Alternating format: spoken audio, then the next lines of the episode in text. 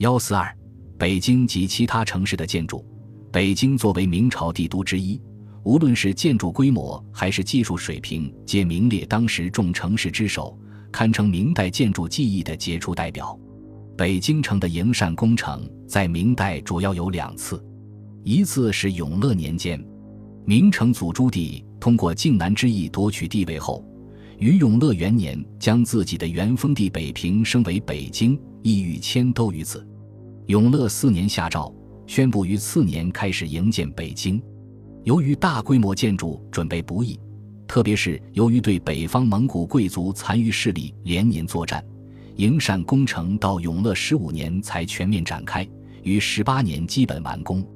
据《明成祖实录》载，营建北京，凡庙舍、郊寺、坛场、宫殿、门阙，规制悉如南京，而高场壮丽过之。永乐年间对北京的营建，是中国历史上都城建设继往开来的一次，它奠定并深深影响了此后北京城的基本面貌。另一次是明中叶嘉靖年间的增建和重修，主要是增建外城及重修三大殿等建筑。明代北京城分为外城、内城、皇城和紫禁城四重，占地面积六十点二零平方公里。明朝灭亡后，清朝继续以北京为都，亦有一些重修和增建。明清北京城是中国现存最大、最完整的古建筑群。外城专注。呈长方形，修筑于嘉靖三十二年。此前，北方蒙古骑兵数度南下，甚至迫近京师。为加强京师城防，故增筑外城墙以卫内城。外城只筑了城南部分，便因财力所困停止了，使得北京的外城与内城在外观上呈凸字形。外城东西长七千九百五十米，南北长三千一百米，南面三座门。从东到西依次为左安门、永定门、右安门，东面一座广渠门，西面一座广安门，北面两座门，东北角门曰东便门，西北角门曰西便门。北面中部通过内城南面三座城门与内城相通。天坛、先农坛等建筑被围在外城区。天坛的位置在外城南正门永定门内大街东侧，元朝在此筑坛祭天。明成祖迁都后，在这里建成天地合祭的大祀殿。大祀殿的平面为正圆形，坐落在三层汉白玉砌成的石台上。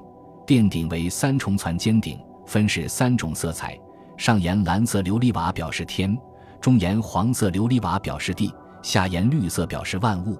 外沿立柱十二根。大祀殿所依托的三层汉白玉石台基高五米多，但因其周围环境非常空旷。只有一些低矮的建筑物与树木，故登上台基后，便仿佛与天接触。大殿上部的三重攒尖顶也较好的体现了直达蓝天的美妙境地。天坛建筑的这些优点，直到清代仍被很好的保留。嘉靖时改大祀殿为祈谷坛，将为余祭之所，另在其南设环丘为祭天之坛，在城北设地坛。天坛面貌在清朝有较大变化。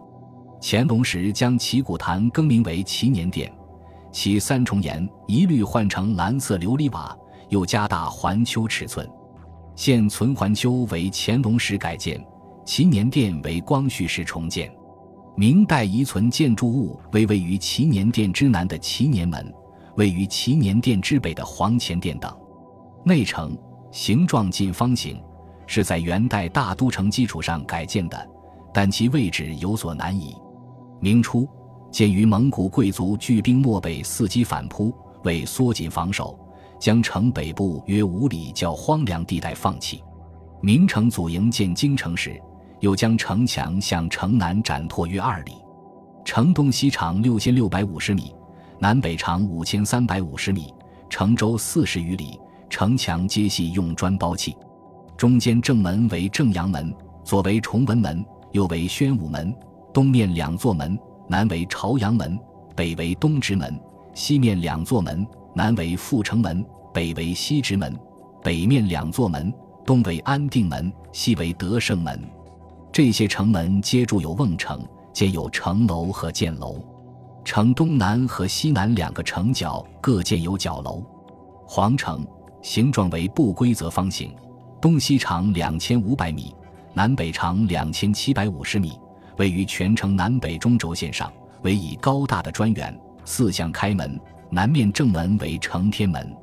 承天门前一个宽敞的承天门广场，广场南端耸立着皇城的前门大明门。明代中央官署就设置在大明门以北广场两侧宫墙的外面。城内建筑庞杂，有大片宫殿、院囿、寺观、庙坛等。其中，承天门东侧建有祭祀皇帝祖先的太庙，西侧为祭祀土地和五谷神的社稷坛。在城东南角处有皇室城，太庙占地约十六万五千平方米。今存整个建筑群基本上保持了明嘉靖年间重建规模。是研究明代建筑群整体组合造型处理的良好典例。社稷坛占地二十三万平方米，它的享殿是明初永乐迁都北京时所建，为现存坛庙建筑最古老的一座。所用楠木整料，榫卯精确严密，整个殿身木构尺度合宜，所有梁架、斗拱全部外露，极具明代建筑物的特色。皇室城是明代国家档案库。建于嘉靖十五年，正殿全用砖石砌成，不用一根木料。建筑设施充分考虑了防火及通风、防潮等实际需要，可谓中国古建筑中匠心独具的佳作。紫禁城即宫城，永乐十五年至十八年于元大都宫城废置重建，为皇城的核心部分，也是全城建筑的重点区域。四面围以高大砖墙。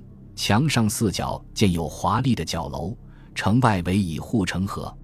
宫城平面呈矩形，南北长九百六十米，东西长七百六十米，四面开门，南曰午门，北曰神武门，东曰东华门，西曰西华门。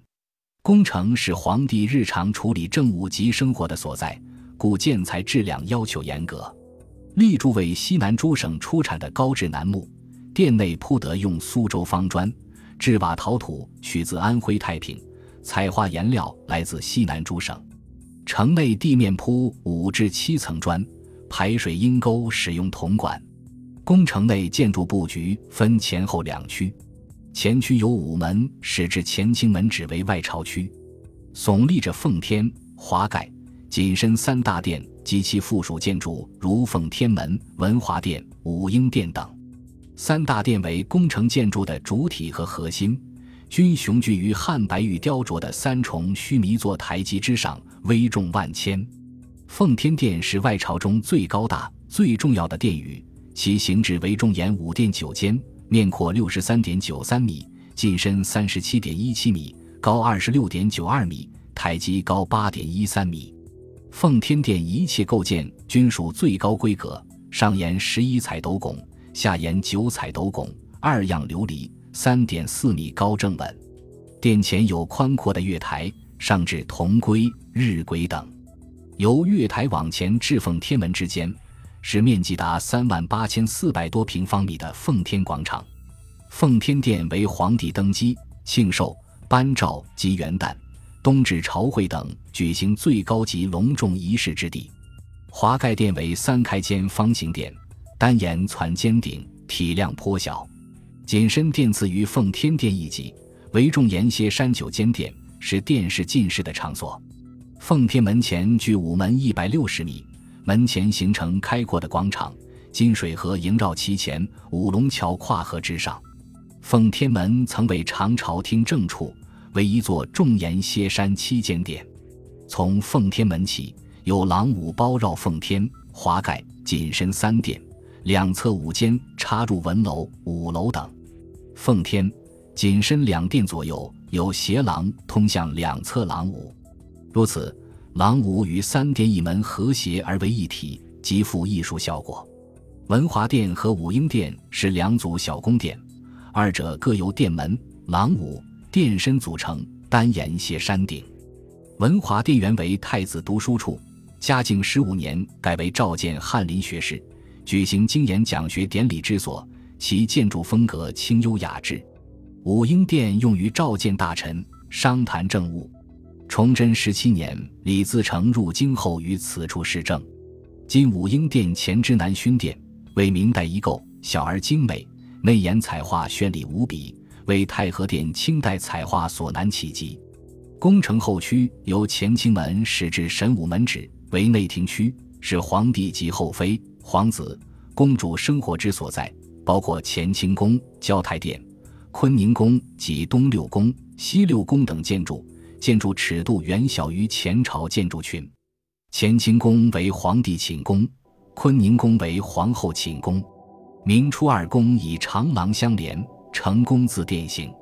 嘉靖时，乾清宫与坤宁宫中间增建交泰殿，遂使格局变得局促逼仄，破坏了原有建筑景致。明北京城的建筑既是历代古都建设精华的浓缩，又是时代精神的体现。在古都建设中极具特色。第一，强烈的中轴线和对称布局。中国古代建筑群本有沿中轴线南北纵深发展、对称布局的传统。明代筑北京城时，将这些传统发挥得淋漓尽致。北京城中轴线南起外城的正门永定门，向北过内城南正门正阳门。再过大明门至承天门间长五百四十五米、宽六十二米的千步廊、五龙桥、承天门、端门、宫城正门午门、宫城内的奉天门、奉天殿、华盖殿、锦深殿、乾清门、乾清宫、交泰殿、坤宁宫、宫城北门神武门，穿万岁山，直到距北城墙不远的鼓楼、钟楼，几乎贯穿全城，其中。紫禁城的中轴线正与城市中轴线重合，从而使紫禁城的地位更显突出。中轴线两侧的建筑对称分布，如太庙和社稷坛、文华殿与武英殿、东六宫与西六宫等，皆在中轴线两侧左右对称。这些左右对称建筑的存在及其与中轴线同时纵深的发展，很好的烘托了中轴线上建筑物的不凡气势。充分显示了明代建筑布局设计的日臻完善和测量技艺的精确独到。第二，空间格局对比的巧妙运用。明北京城的建筑体现了我国古代专制皇权统治下维护帝王至尊的设计思想，但它形成巧妙的空间格局对比，却又犹如用形象的建筑语言书写了一部古典建筑美学的巨著。从皇城的建筑布局看，承天门。午门、奉天殿这三大建筑物，皆在空间格局对比上给予了精心的衬托。再由大明门往北，布置了一个狭长逼仄的千步廊空间。出千步廊后，则豁然而现横向展开的广场，迎面矗立着高大雄伟的承天门。承天门以其高大暗红色的门楼基座、挺拔的楼身、金黄色的琉璃瓦顶，与其前面汉白玉琢成的金水桥及华表。石狮等共同组成一幅鲜明而庄严的立体景观。这一景观与东西展开的广场和广场南狭长的千步廊对比之后，便显得尤为威武而神采不凡。从承天门往北到端门，两者之间形成一个顿然收敛的空间。过端门后，则是另外一个纵深而封闭的空间，空间的尽头便是一阙巨大的紫禁城正门午门。两个与外界隔绝的空间布局，营造出了午门的肃杀与危重，亦仿佛在暗喻着宫门之内的深邃与神秘。进午门后，则洞天别现，在午门与奉天门之间，是一片舒坦而开阔的横向广庭，而奉天门内更有一个漫然巨大的广场，这便是著名的占地面积达三万八千四百平方米的奉天广场。它的广大，正是为了配合其北端巍峨高耸。凌驾一切的奉天殿，巨大的空间与巨大的建筑物在对比中显示出了各自不凡的气概，从而将皇城建筑空间的强烈对比推向了第三个高潮。北京皇城的空间格局对比，不仅单纯体现在建筑物与空地之间，还表现在建筑物之间的高低错落、大小呼应上。这些建筑物由于用途、规格及方位、环境等因素的不同。体量往往大小不一，在彼此的对比中，便显示出了错落有致的变化风貌。以总体对比环境而言，在紫禁城之北有高七十米的万岁山，之西有狭长的西苑三海。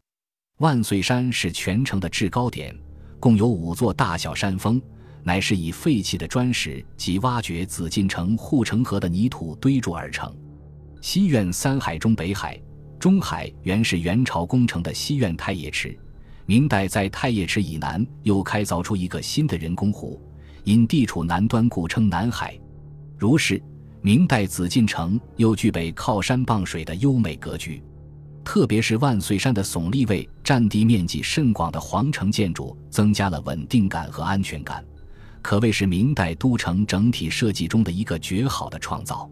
第三，鲜明强烈的色彩装饰，在紫禁城的宫殿群中，色彩装饰是造就这些建筑辉煌壮丽的重要手段。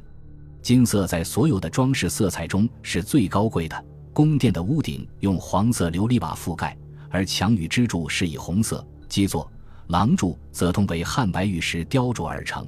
檐下部的阴暗部以青、绿等冷色为主，如是各部分色彩在极大反差的对比下，呈现出鲜明的层次效果。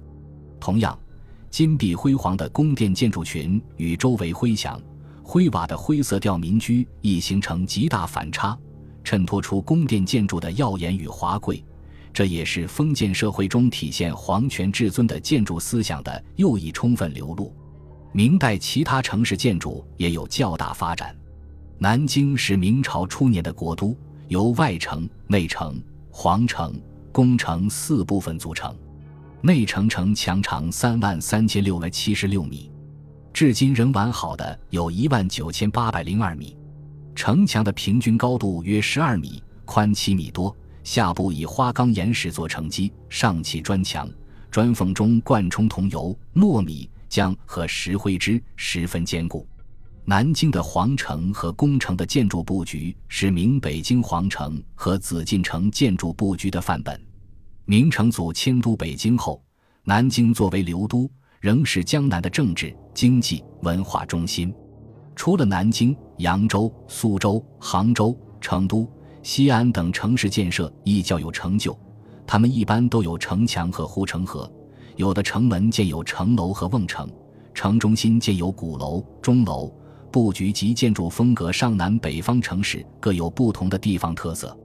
明代城市中除官府及民居外，各种公共建筑如书院、会馆、戏院等比前代明显增多，主要交通干道及码头、桥梁附近往往店铺、作坊林立。体现出明代工商业兴盛的局面。